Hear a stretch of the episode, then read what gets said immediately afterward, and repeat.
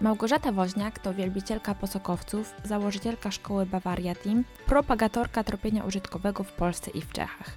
Przygotowywała również psy do pracy w amerykańskiej policji w zakresie tropienia użytkowego i wykrywania substancji. Powiedz, jak to wszystko się zaczęło, kto był twoim pierwszym psem i czy od zawsze chciałaś pracować z psami? To może zacznę od tego, że wiesz co, generalnie te psy to one były zawsze. I bardzo wiele osób ma w ogóle gdzieś tam wpisane w takie bio, że u mnie psy były zawsze. Ale ja odkąd pamiętam, to gdzieś tam Miśka mnie już gdzieś tam pogryzła, bo wyciągałam ręce pod kanapę, jak byłam mała, a Kajtek generalnie ode mnie uciekał. I to były takie moje dwa pierwsze psy i z tego, co pamiętam, gdzie to było, to ja musiałam mieć wtedy z 3-4 lata.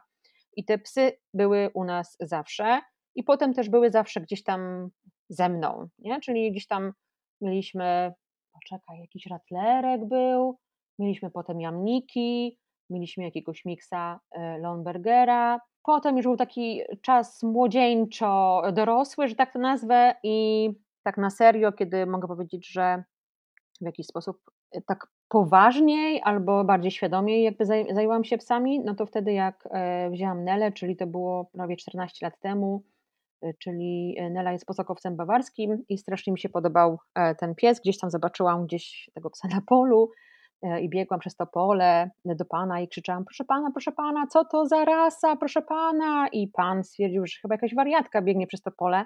Auto porzuciłam na szczęście na awaryjnych gdzieś w drodze na Hel.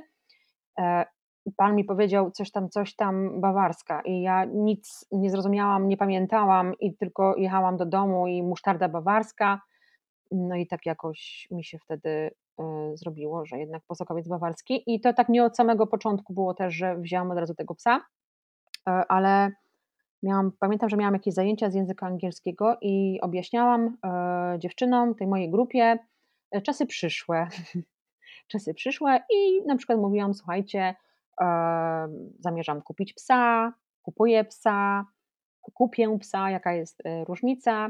No i mówią do mnie: ale to jaki to jest pies? Ja mówię: to ja wam pokażę. No i tam pierwsze, co tam wyskoczyło gdzieś tam na Allegro, o tak wyglądają te pieski. I jak zobaczyłam też od razu cena, od razu kontakt, no to po tych zajęciach już było tak, że już byłam gotowa. I pierwsze zdjęcie dostałam Nelly, jak ona miała chyba z 2 tygodnie, i wiem, że to było 1 czerwca 2009 roku, ponieważ byłam wtedy na koncercie w Stoczni Gdańskiej i bardzo dobrze pamiętam tę chwilę, że no, córeczka moja, i to jest takie pierwsze moje zdjęcie. No a potem już się zaczęło, że Nela jak tylko przyszła, to się okazało, że w tydzień pokazała mi, że ja jednak o tych psach to ja niewiele wiem. No i wiesz, no i zaczęło się tak, że trzeba było coś ogarnąć tego psa, i mimo tego, że człowiek gdzieś tam te psy miał, to ja nic o tych psach nie wiedziałam i mieliśmy bardzo duże problemy, zaczynając od lęku separacyjnego, gdzie kiedyś w taki sposób jakby pracowano z lękiem separacyjnym, że się psa wsadzało do klatki i koniec. I w pewnym momencie jakby miałam takie coś, że chyba to, o czym tam mówią ci behawioryści, to jeszcze wiesz, kilkanaście lat temu, to chyba nie do końca tak, bo jeszcze wtedy taka była bardzo popularna metoda, że jeżeli twój pies się boi, to należy tego psa jakby odsunąć od siebie i nie zwracać na niego uwagi. To jest też taki mit, z którym my do dzisiaj trochę tak walczymy i trochę on tak pokutuje, czyli na przykład jeżeli twój pies się boi, bo są fajerwerki, to nie dotykaj go, bo wzmocnisz lęk. I ja pamiętam, że również to mi było wpajane, że jak ta Nela się boi, to nie dotykaj jej, bo wzmocnisz lęk. No i się okazało, że jak faktycznie zaczęłam dotykać, no to wtedy zmniejszył się ten lęk. Także Nela była takim moim pierwszym wyzwaniem. Okazało się właśnie po tygodniu, że coś trzeba z tym psem innego robić, niż do tej pory robiłam z moimi jamnikami. I druga rzecz jeszcze była taka, że no wtedy to jeszcze byli rodzice, nie? A tutaj jakby już to był taki pierwszy mój pies, który no, życia mnie nauczył, ale potem jak się okazało, że ktoś inny mnie życia nauczył, i generalnie Nela była z tych psów, które były psami, nazwę to, grzecznymi. Czyli ty, Nelly, nie wybierałaś, tylko hodowca wybrał za ciebie jakby. Wiesz co, było tak, że jak ja już tam pojechałam, to były 3 suczki do wyboru i ta pani zapytała mnie, którą chcę, ale ona jakby według niej to ta suczka będzie dla mnie najlepsza. No ja wtedy w ogóle mnie nie było, w ogóle ja mózgu nie miałam i się wtedy tak poryczałam przy tej pani, przy tej Agnieszce. Ja potem nawet do niej jeszcze raz pojechałam do Kalisza, no jak do matki jakiejś. No i faktycznie z tą Nelą to takie bardzo macierzyńskie emocje tam się pojawiły. I jakim ona była szczeniakiem? Czułaś dużą różnicę między nią a poprzednimi psami? To też jest to, że to już byłam tak zwana dorosła, a ostatniego szczeniaka, takiego jeszcze gdzieś tam trochę na spółkę z rodzicami, to miałam chyba jak miałam 22 lata. Czyli no to tam trochę tu tata wyszedł, tu mama wyszła, nie? Czyli jakby ten pies mieszkał u moich rodziców, ja mieszkałam gdzieś tam u siebie, czasami pies mieszkał u mnie.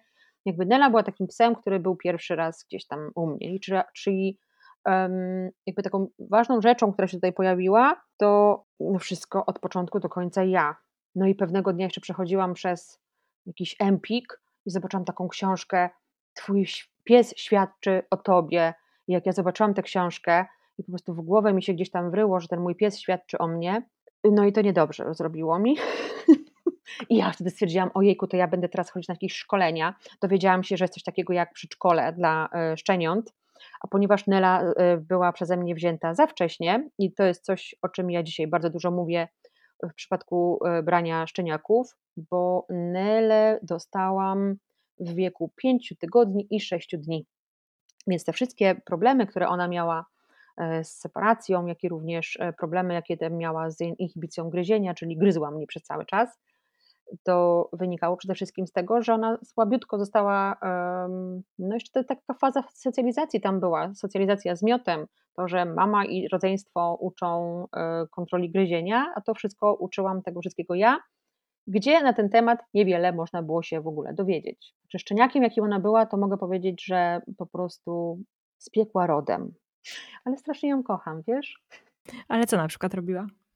No na przykład tak, wskakiwanie na blaty, zrzucanie słoików, zrzucanie jedzenia, rozbijanie tych słoików, sikanie jeszcze w to wszystko, wycie, zjadanie ścian, kanap nie zjadała, to jest taka ciekawostka, ale ściany zjadała, drzwi zjadała, kiedyś wybiła też szybę w takich drzwiach wewnętrznych do dużego pokoju.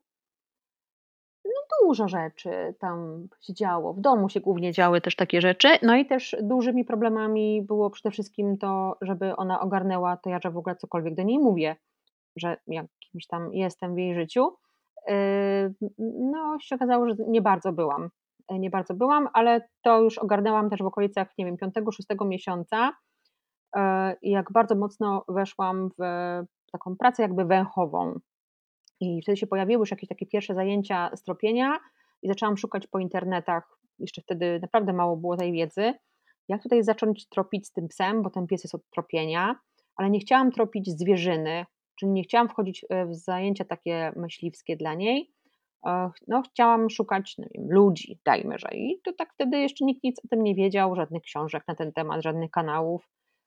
I ja sobie robiłam takie ślady, które właśnie były na podstawie tego, co widziałam w internecie i jak to wygląda w takim tropieniu myśliwskim.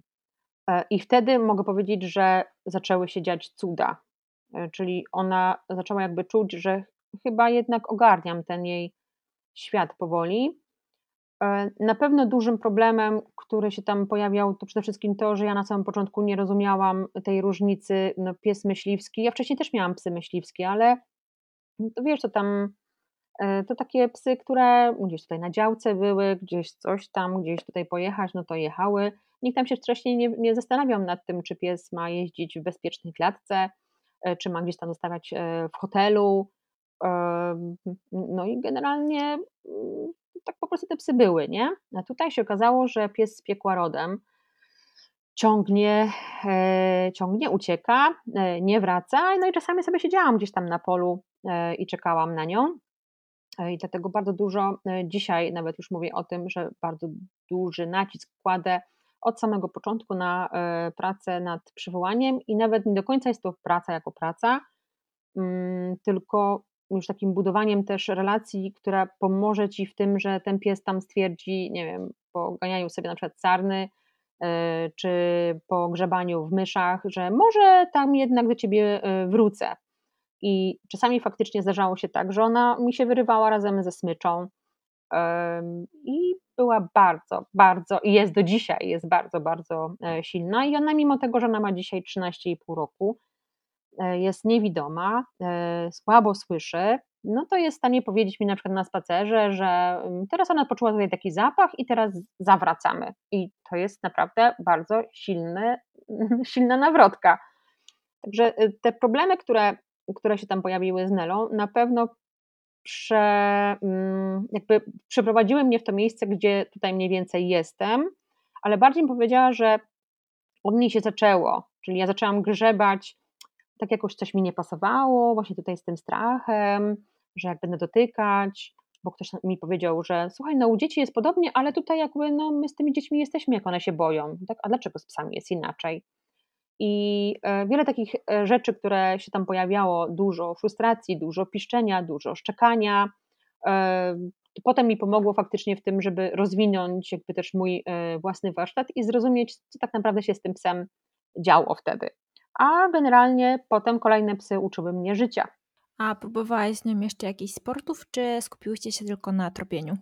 Powiem Ci tak, to był mój pies eksperymentator, czyli ja robiłam wszystko z nią, czyli i było obedience, i było frisbee, i było agility, i był flyball, i był dog trekking. Pomyślmy, czego ja nie robiłam z tym psem. I ona jeździła ze mną na wszystkie seminaria, na jakieś zawody, jakieś rally też było, jakiś taki chyba jeden występ miałyśmy i chyba w wieku 3 czy 4 lat ona zaczęła ze mną jeszcze detekcję, no tak gdzieś jeszcze detekcję zapachową, to całkowicie w ogóle wtedy nieznana dyscyplina w Polsce i no tak myślę, że co jeszcze by tam można było dołożyć do tego, to ja na tym byłam. No nie byłam na obronie, bo Nela nie gryzła i nie szarpała się aż tak bardzo, nie? Czyli ogólnie ona lubiła pracować. Wiesz co, nawet wszyscy trenerzy ją bardzo lubili i mówili mi zawsze, że ja marnuję jej potencjał. Także pracę, naprawdę praca super. Jednak problem był z pracą taki, że naprawdę to było bardzo wysokie pobudzenie i nawet jak próbowałam damików z nią, czyli tak zwanej pracy na sztucznym aporcie, które jest teoretycznie, damiki są przeznaczone bardziej dla aporterów, i też tak się wszyscy na mnie patrzyli, co ty tam z tym posokowcem, to no problem był bardzo duży z wytrzymaniem, z emocjami, dlatego, bo jakby no ten posokowiec, on ma generalnie w swojej pracy biec za zwierzyną i ją gdzieś tam zatrzymać, za jakimś tak zwanym postrzałkiem, czyli ma być na tyle silny i długodystansowy, żeby był w stanie biec na przykład i gdzieś tam odnaleźć tego jakiegoś postrzałka i na tyle szczekać i być na tyle mocnym w tym jakby w tym przekonaniu, że ja teraz będę trzymać tego postrzałka, dopóki jakiś tam pan czy pani nie podejdzie i ta praca się nie skończy. I tutaj było bardzo fajnie widać, że ona całkowicie nie daje rady z tym, że gdzieś tam poleciał sobie damik i ona po prostu, co ona ma tam czekać? Nie ma czegoś takiego jak czekanie. No i faktycznie u posokowca czekanie bardzo często kończy się tym, że jest bardzo dużo frustracji i w tej chwili jak prowadzę bardzo dużo takich zajęć bardziej pod psy myśliwskie, to zawsze pokazuję to, że nasze psy się po prostu bardzo szybko zapalają i się nie wyłączają. To jest też taka rzecz, taka charakterystyczna dla myśliwców, że jak się faktycznie włączą, to no wyłączą się dopiero wtedy, kiedy będzie taka możliwość. O. No i to faktycznie był duży problem. To dlaczego zostało tropienie? Wiesz co, to tropienie faktycznie było tak, że ona ogarniała to. Tu taką ważną jakby różnicą pomiędzy tropieniem, czy tam detekcją, a innymi sportami, to przede wszystkim jest to, że tropienie, to ona mi pokazuje kierunek. W tropieniu ja jestem tylko człowiekiem, trzymaczem linki, no i generalnie idę za psem. To ona wyznacza mi kierunek, ona mi pokazuje, my jesteśmy tym teamem, ja jestem tam takim jakby komputerem, procesorem, który ogarnia to, co ona mi pokazuje na tym śladzie. I trochę, znaczy bardzo fajnie było widać, jak ona, to, że ja za nią szłam, podążałam, jak się budowało to nasze zaufanie, nie przez to, że ja coś jej kazałam robić, typu nie wiem, siad, tutaj waruj, jakieś kice, pace, tylko przez to, że to ona mi mówiła: hej, tam jest ślad i tam jest ten zapach pana z dzisia, no i idziemy sobie szukać tego pana z dzisia. I faktycznie to bardzo mocno nas wzmocniło i to był trochę początek komunikacji, o której ja wtedy jeszcze tak niewiele wiedziałam. Wiedziałam coś na temat komunikacji w tropieniu, ale to był taki początek komunikacji, gdzie to ona mi pokazywała różne rzeczy i ja za nią szłam. I potem się okazało, że pracując jakby komunikacyjnie również możemy to sobie wykorzystać i w detekcji zapachowej bardzo podobnie, czyli również ja tam jestem od tego tylko, żeby mniej więcej określić, gdzie jest dana substancja, której szukamy, i również ona prowadzi takie poszukiwanie, ona mi wskazuje, ja potem ją z tego zwalniam i faktycznie na przykład pokazuję komuś, kto tam jest tym zainteresowany, gdzie jest dana substancja, której wyszukiwałyśmy, czyli to ona dyktowała warunki, do dzisiaj dyktuje, i faktycznie w tropieniu i w takiej pracy węchowej to pies jest twoim szefem, czyli jeszcze kilka lat temu, myślę, że do dzisiaj pokutuje jeszcze słynna dominacja i teoria dominacji, czyli bardzo często jakby wszyscy chcieli i chcą, żeby pies robił to, co oni mu każą, a tropienie faktycznie jest takie, że jeżeli ty powiesz psu: hej, to nie jest tam, a pies mówi: weź przestań, jak ty chcesz sobie szukać tego z dzisia, to sobie sama go szukaj, używaj sobie swojego nosa. I pies bardzo często ma tak, że on się nie myli w tym tropieniu, ale ludzie są przekonani, że oni wiedzą lepiej, bo oni tam się nauczyli czytania psa na śladzie, komunikacji, a tu pies wam pokazuje potem, że o nie, to będzie całkowicie inaczej, inną drogą sobie tam dojdziemy. Ja gdzieś indziej czuję jakby ten jego zapach. Potem przychodzą takie problemy typu: mój pies nie tropi, albo na przykład mój pies się gdzieś tam myli, i przede wszystkim właśnie wynika to z tego, że my chcemy przejąć jakby pewnego rodzaju kontrolę nad tym, co robi ten mój pies. A w tropieniu to jednak mój pies przejmuje tą całą kontrolę, nie? Czyli jakby pies jest moim tam takim przewodnikiem, a ja tam sobie tylko i wyłącznie idę i trzymam linkę z tyłu. A jak ty byłaś takim samoukiem, to popełniłaś jakieś takie błędy, których żałujesz z Nelą? Tak. Wiesz co, właśnie dlatego ja często mówię, że Nela jest takim moim psem, na którym ja eksperymentowałam. Ogromnie jestem jej za to wdzięczna, że nauczyłam się wszystkiego już na niej. Potem jeszcze przyszła Flora i ja ją adoptowałam mniej więcej jak Nela miała z 1,5 roku. I wtedy Flora mnie uczyła już więcej rzeczy takich bardziej o zachowaniu, ale również było tak, że ja je wszędzie zabierałam na jakieś obozy, no Florka na jakieś dog-trekkingi.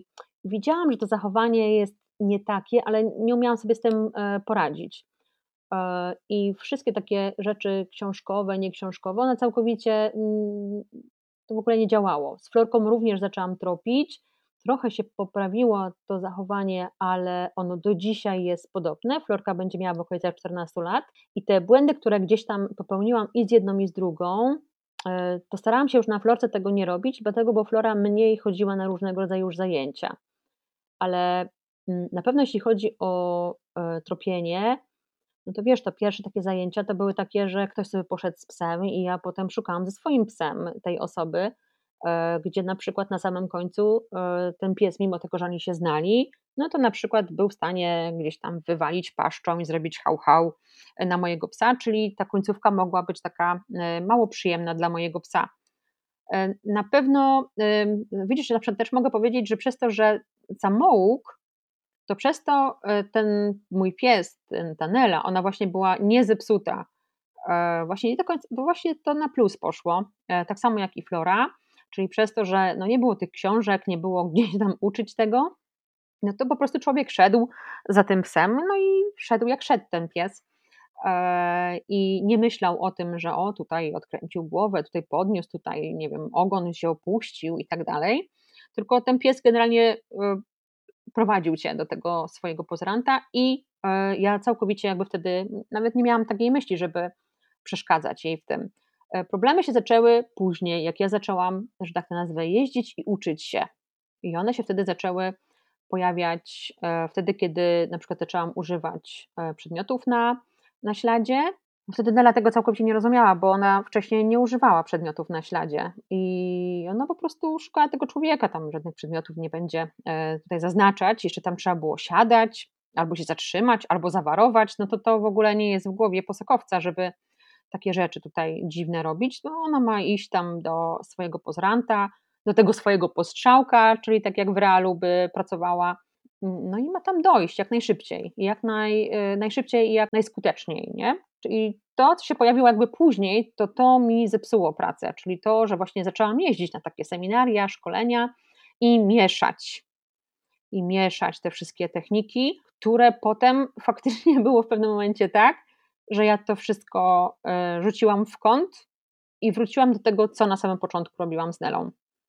I myślę, że tak jak szkoliłam na samym początku, właśnie tak na czuja, to dzisiaj tego jest też bardzo dużo w mojej pracy tropowej, jak i również też w detekcji zapachowej. A jaki miałaś w tym wszystkim cel? No bo wiadomo, jak się trenuje agility, no to są zawody, a w tropieniu chyba nie ma takich zawodów. Wiesz co, no właśnie zawody mnie nigdy nie kręciły i to była taka pierwsza rzecz, dlaczego ja nie chciałam robić żadnego obedience czy agility, mimo tego, że chciałam robić sobie agilitki, tylko jakby wszystkie grupy, które były tutaj na Pomorzu, zawsze mówiły, że nie, ale to musisz wtedy startować w zawodach. No ale ja w zawodach nie chciałam startować. No i właśnie ja nie mam czegoś takiego pchania właśnie w zawody i też takiego, nie wiem, sprawdzania się. W pewnym momencie zaczęliśmy też współpracować też z taką grupą, która jest taką sarowską grupą, czyli grupa, która jest grupą poszukiwawczo-ratowniczą w Trójmieście i zaczęliśmy sobie również z nimi poszukiwać zaginionych ludzi,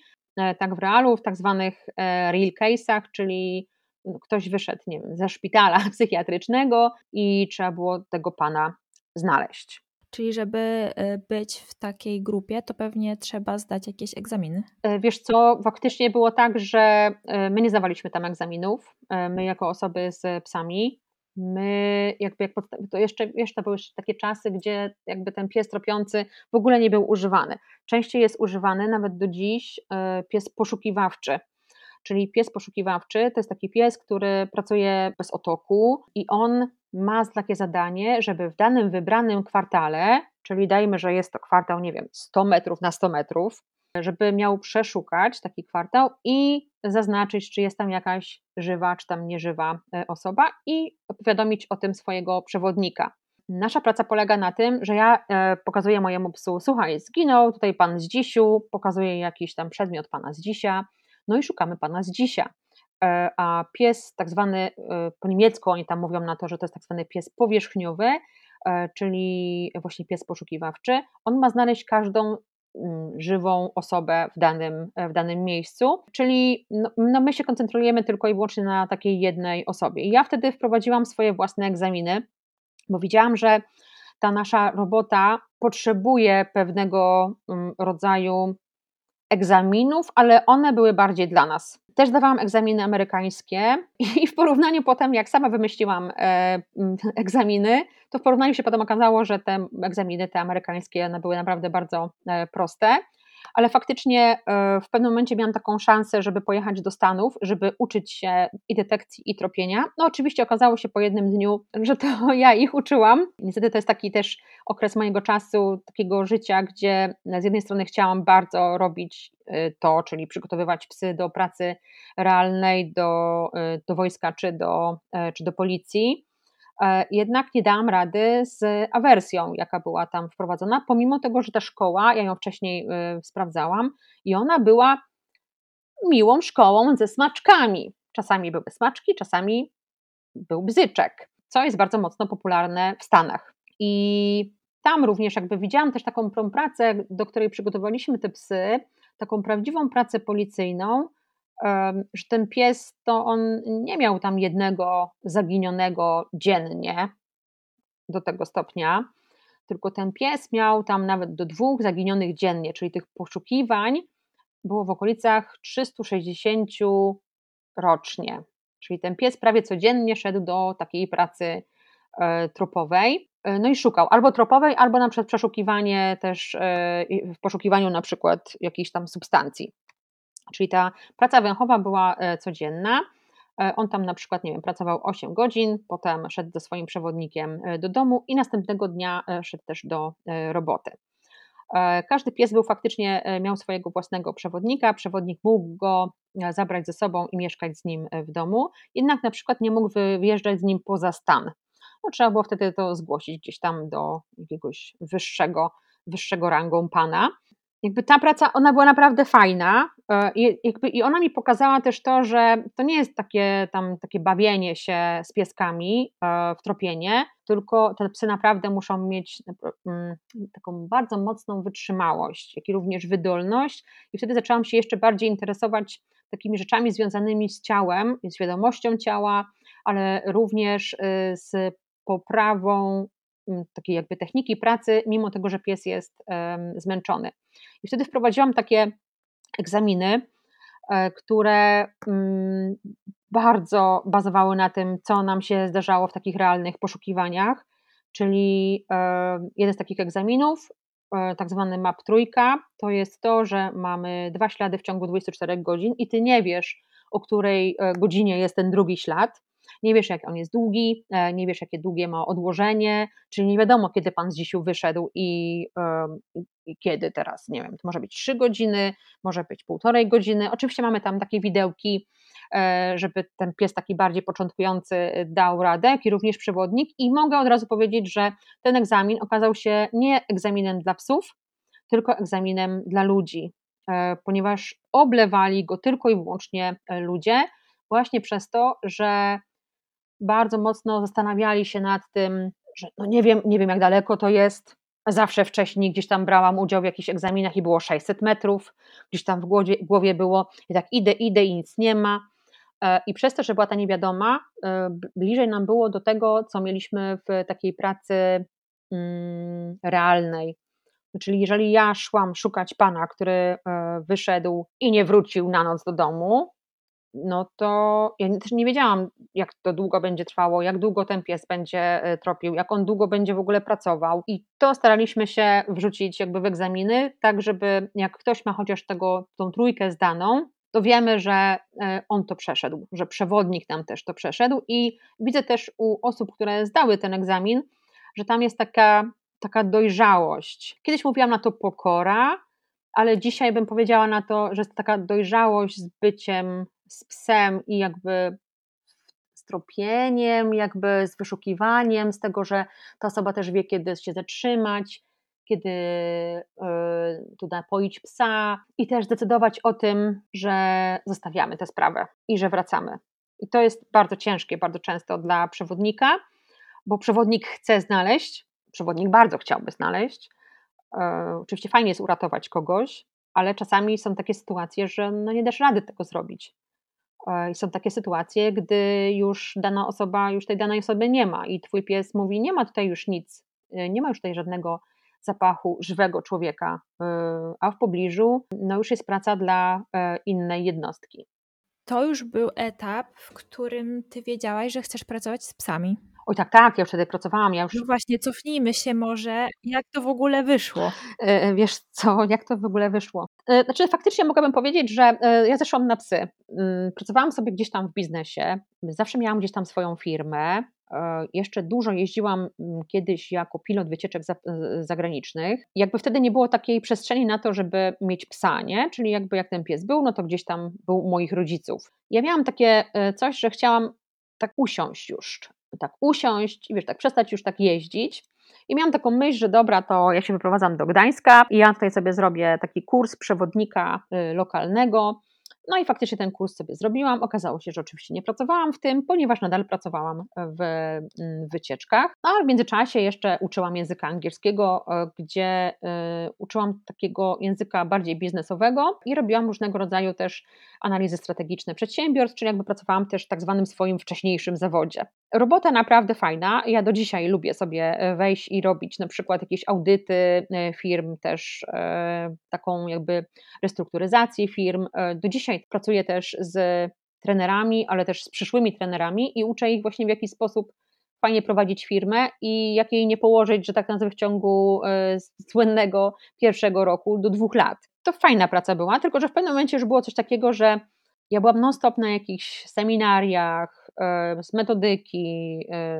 czy byłam jako trener biznesu, gdzieś tam jeździłam, na różne właśnie seminaria, spotkania, wykłady i tak pewnego dnia miałam takie, to pójdę sobie tak w ramach takiego relaksu, pójdę sobie na jakieś pieskie spotkanie.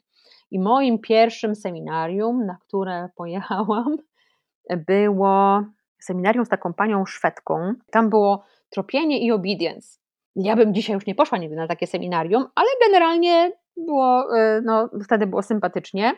Na przykład pamiętam, że pani mnie zapytała o to, czy ja się zgadzam na nieco awersji, jeśli mój pies do mnie nie przybiegnie w przywołaniu. Ja mówię do niej, dobra, ona przybiegnie. No i faktycznie tam zawołałam, ona do mnie przybiegła, ale potem na drugim psie widziałam, że jak pies nie chciał dobiec do swojego opiekuna, no to ta pani tam dała mu takiego mocnego strzała i go tak bardzo mocno podduszając doprowadziła do opiekunki, która nagrodziła tego psa oczywiście smaczkami, no więc jak, no było pozytywnie, nie?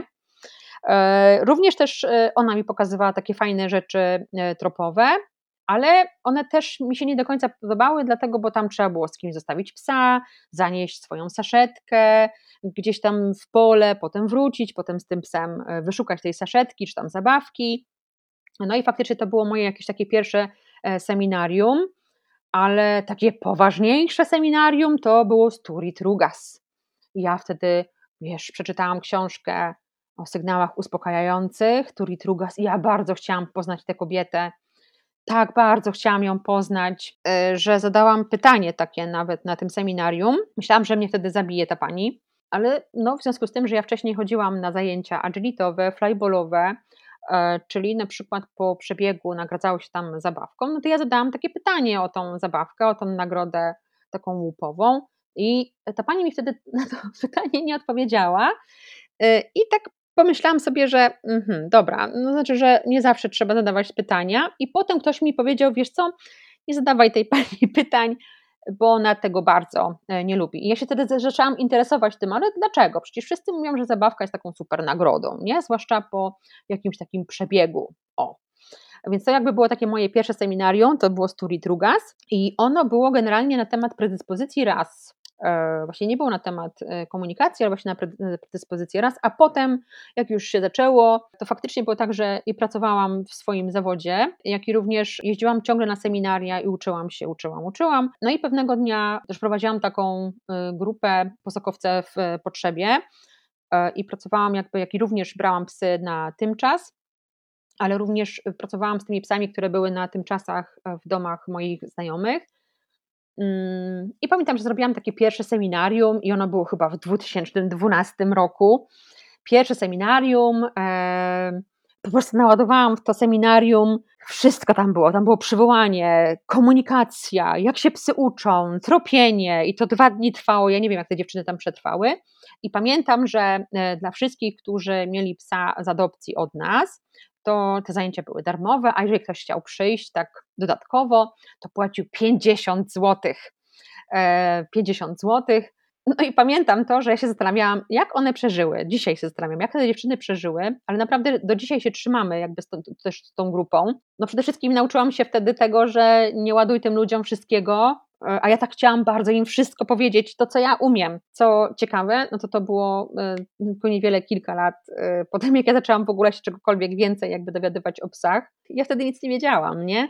Czyli jakby byłam tak jakby, dajmy, że jeden krok od nich, przed nimi, nie? Trochę tutaj tego liznęłam i faktycznie zrobiłam sobie to semi, ale takie moje pierwsze seminarium tropowe, które się już się normalnie sprzedało, i już pracowałam z psami, to był 2013, tak, to już robiłam na zaproszenie jakiejś tam szkoły w Warszawie i robiłam pierwsze warsztaty wtedy, no fajne to było, fajne, no i wtedy stwierdziłam, że może, znaczy no, okazało się, że te psy i te moje warsztaty, to nie wystarcza mi czasu na pracę, i przychodziło coraz więcej klientów i robiłam coraz więcej zajęć tropowych i jeździłam na seminaria, więc w pewnym momencie podjęłam taką decyzję, że dobra, to zmniejszamy liczbę godzin związanych właśnie z biznesem i z uczeniem angielskiego. No i w pewnym momencie zostało tak, że zaczęłam robić tylko i wyłącznie tropy, detekcję, komunikację i tak dalej. No i to też tak w sumie tak się potoczyło, że no zeszłam na psy. A jak trafiłaś do amerykańskiej policji? Z internetu. Taka randka w ciemno. Faktycznie było tak, że ja już zaliczałam już egzaminy te amerykańskie. Poczekaj, nawet spróbuję się cofnąć. Pamiętam, że jakby też byłam u różnych polskich trenerów. W ogóle skąd pomysł? No wiesz, no amerykańskie takie duże i fajne, wow, nie? To jest jakby taka pierwsza rzecz. Ale chyba zaczęło się od tego, że zaczęłam jeździć na seminaria takie zagraniczne. Czyli pamiętam, że pierwsze takie seminarium, na które gdzieś tam pojechałam do Amerykanów, Holendrów, do Niemców, no to właśnie było w Holandii. Ja wtedy poznałam już pierwszych takich wow, panów Amerykanów. No dzisiaj trochę inaczej na ten temat patrzę i trochę inaczej na to spoglądam, ale no oni to faktycznie książka tam była napisana. No i wiesz, trochę taka wow Ameryka, nie? Co dzisiaj na przykład wiem, że naprawdę my w Polsce robimy bardzo dobrą robotę, w Europie robimy bardzo dobrą robotę i oni się mogą naprawdę bardzo wielu rzeczy od nas nauczyć, zwłaszcza teraz, w tym co teraz robią. I na pewno to było fajne, inny sposób, takie spostrzeganie też tego psa, że on idzie po prostu do pracy, trochę jakby takie potwierdzenie też tego, co ja robiłam na samym początku na czuja. Jedna rzecz, która mi się tak nie do końca podobała, to na pewno traktowanie psów, no nie mojego psa, ale oczywiście, że tam dominacja wiecznie żywa i na pewno dużo było tam przemocy, jednak jakby widać było, że oni tak troszeczkę ugrzecznieni byli w tej Europie i tej przemocy przy nas nie używali i tak za dużo jakby o tym nie opowiadali. O, ale na przykład pokazując filmy, to widzieliśmy, że ta przemoc gdzieś tam jest. I też takie mało było, nie było tam zrozumienia przede wszystkim emocji, nie było tam zrozumienia tego, że ten pies może się frustrować, tak po prostu pies ma być maszyną, nie? No i generalnie potem jeździłam sobie do tych wszystkich panów Amerykanów i nie tylko panów, bo też i do pań, zdawałam sobie te egzaminy, robiłam sobie seminaria, w pewnym momencie był taki nawet pomysł, żeby zostać ich trenerem, ale szybko mi na szczęście przeszło i potem z internetu poznałam takiego mężczyznę z internetu, ładnie to brzmi, czyli poznałam też byłego współpracownika tego Amerykanina, do którego jeździłam w Europie, no i tam się zapytałam, czy on robi jakieś zajęcia, to jakbym tam poleciała, no i generalnie wsiadłam w samolot i poleciałam do Missouri, no i generalnie fajnie tam było. Oprócz tego, że się okazało, że nauczyłam się wtedy strzelać ze wszystkiego, z czego się można nauczyć strzelać. Pan był byłym żołnierzem. Po pracy w Afganistanie i innych krajach Bliskiego Wschodu miał na pewno inne podejście do psów niż poprzedni moi jakby nauczyciele amerykańscy. Jednak jeśli chodzi o słowo obedience, takie posłuszeństwo, no to tam ta wersja była.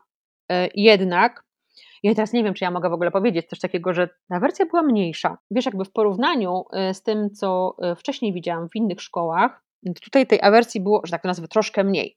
Chrupki były na przykład.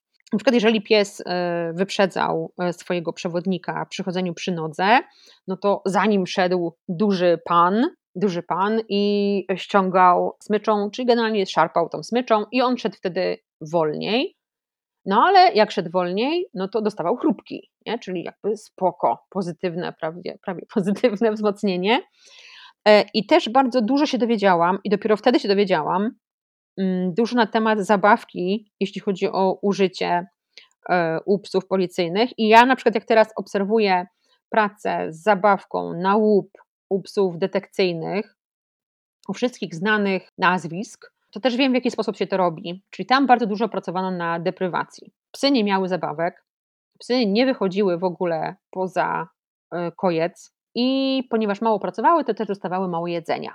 On takie miał przekonanie, a przekonanie miał takie, że socjalizacja odbywała się poprzez radio i akurat to radio było pod moim pokojem, więc jakby ja to radio przez 24h na dobę sobie słuchałam i co ciekawe, przez cały czas te psy szczekały, nie wysypiały się, a jedyną formą rozrywki dla posokowców, które tam były, to było to na przykład, żeby wylać wodę z wiaderka, czyli coś tam ta suczka na przykład zjadła, wylała wodę z wiaderka, więc nawet nie było czego się napić.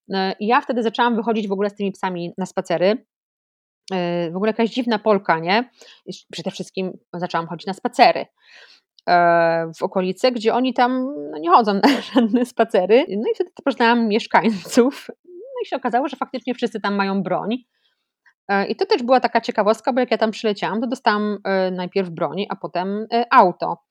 I to jest takie trochę zderzenie tak z taką rzeczywistością, z taką Gosią, która ma tą Nelę, Florkę, tam adaptowała sobie jeszcze Sarę, tutaj kręci ją komunikacja, już tak wchodzi w te emocje i tak dalej. I jest taka bardzo otwarta na te psy.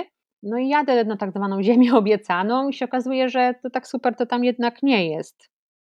Zwłaszcza, że wylądowałam w takim stanie, w jakim wylądowałam, że to faktycznie idziesz do lasu, no i idziesz, ja to zawsze mówiłam, że idziesz z ciupagą, ale ten człowiek, u którego byłam, to on miał dużo siekier, on miał dużo broni, no i generalnie kiedyś się natknęłam na takiego pana też z dużą ilością broni w lesie, no i wtedy mi powiedzieli, że wiesz co, teraz jest polowanie, jest sezon polowania na indyki, to może byś tak nie chodziła do tego lasu. To wtedy chodziłam po ulicy, nie, z tymi psami, więc jakby, wiesz, tam nie było czegoś takiego jak wzbogacanie, nie było kontaktu z człowiekiem, no i nie było zabawek, a ta potrzeba rzucia, gryzienia dla psa jest naprawdę ogromna i no to co można było rzuć? Można było rzuć budę, można było rzuć kraty, albo rzuć można było to wiaderko, które gdzieś tam wisiało już bez wody, no bo można było wylać taką wodę, można było skakać po wodzie, można było biegać w kółko i zjadać swoje kupy i ja się tam nauczyłam naprawdę życia, jeśli chodzi o zachowania kompulsywno-obsesyjne u psów i jak tylko zaczęłam wychodzić z nimi na spacery w takiej ciszy i spokoju, to one zaczęły spać. Chodziły spać w końcu, co nie do końca się to podobało też temu właścicielowi, ponieważ no, okazało się, że ogarnęłam takiego psa, którego on chciał uśpić w ciągu chyba 2 czy 3 dni i to był właśnie ten pies, który wychodząc w ogóle generalnie w klatce zawsze przewracał budę i generalnie biegał sobie w kółeczko i jak tylko został wypuszczony na taki wybieg, no to biegał i albo zjadał kamienie, albo zjadał swoje kupy, nie? Tak jakby no to jest jedyna taka fajna atrakcja, którą on miał. No i potem się okazało, że jak zaczęłam sobie z nim chodzić na spacery, to i zaczął pracować w detekcji, czego oni wcześniej nie byli w stanie zrobić, czyli dla nich to był pies, który był zmarnowaną inwestycją i ta inwestycja no, nie zwróciła się, nie? Czyli kupiliśmy psa i się okazało, że on no, głupi jest ten pies, nie? A pies miał całkowicie inne potrzeby. Z tego, co teraz wiem, to nie wiem, ta szkoła w tej chwili działa, bo widzę, że nie ma żadnych tam wpisów facebookowych. Na pewno wiem, że kilka psów zostało sprzedanych, na pewno też wiem, że kilka psów zostało wyadoptowanych. Ten pies, o którym mówię, został niestety uśpiony, ponieważ w Stanach jest tak, że możesz pójść i po prostu uśpić psa. No ciężki pobyt tam był. Na dzisiaj to wszystko. Dalszy ciąg rozmowy już za tydzień. Tradycyjnie zachęcam do obserwowania podcastu Kochamy Psy na Facebooku i mojego Instagrama. Linki znajdziecie w opisie.